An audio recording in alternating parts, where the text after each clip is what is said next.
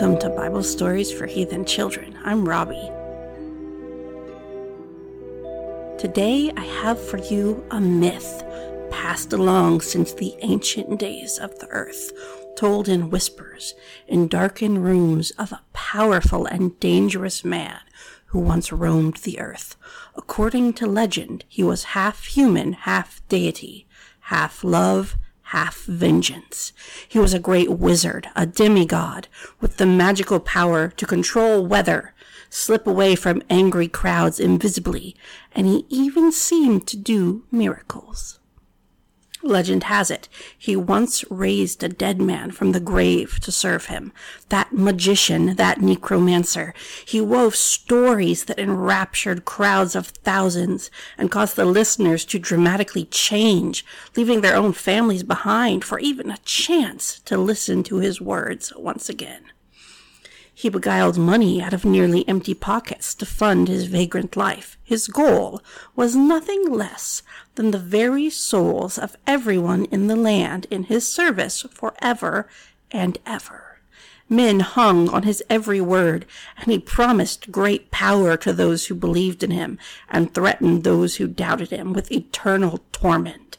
So great was his sway over his countrymen, so vast was his thirst for power, so dominant was his control of the hearts of those nearest him, that it has seldom been rivaled by hero or king or sage, before or since. No one felt worthy of his affection. To love him was to despair. The leaders in the land feared he would divide the people and spark a violent uprising that would plunge all the land into chaos and darkness. This strange prophet, this soul hungry demigod, must be stopped at any cost. He threatened the destruction of the city if he was destroyed, and perhaps he had the power to do it as well, but they could rebuild better for them to kill this one man than for all the people to be destroyed, and surely his fame would die with him. Or so they thought. He was arrested. He was tried, but refused to give straight answers. His words inflamed the listeners. Eventually, the leaders decided to kill him. He was too great a threat to peace to be left alive.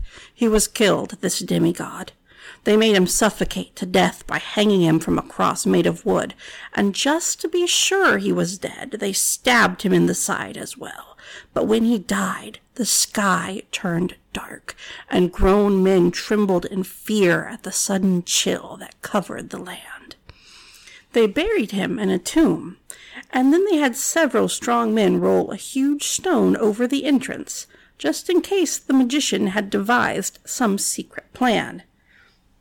He was, after all, the most powerful necromancer in the land since ancient times, when powerful prophets brought famine and destruction in their wake. Even the grave and the stone were not enough to assuage their fear of the demigod. They set a guard in front of the door, and then it was night.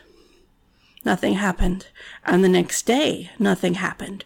Wary guards stood in front of the grave, jumping at any sound. The next night, all was still. The next day, at dawn, as the sun rose, a mighty earthquake shook the land, and in the graves in the hills all around the city, the long dead woke up and walked around, their grave wrappings still clinging to their reanimated forms. But the grave, the necromancer's grave, in place of the stone, there was a hole a gaping empty hole. Some say the magician is still alive to this day, waiting for who knows what, still collecting souls, and a few who have already pledged their souls to his service claim they can still hear his voice speaking to them.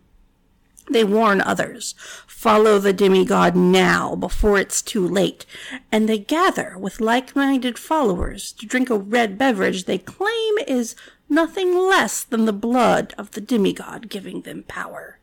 They say in the future he'll return, more powerful than ever, that he will conjure the heavens to crash land on earth, that he will crush his enemies, and that the dead from ancient times will rise yet again, and everyone will think only of the glory of the magician forever and ever. But don't worry, children. This is just a legend. Happy April Fool's Day, everyone. I borrowed this idea from a, a, Tumblr post by Tumblr user Birthday Pigeon, and I got to give credit to my friend Lavender for some of the ideas I used from when we are joking about me making this episode. I had a lot of fun writing this one. It's different than anything I've ever done. It was it was really fun to write. Uh, anyways, so I'll be back probably in two weeks. I can't remember what episode I'm doing next. I think I'm jumping back to the New Testament for a little while but I'll I'll post that on Facebook uh, when I when I get it figured out. So anyway, thanks so much for listening to Bible Stories for Heathen Children.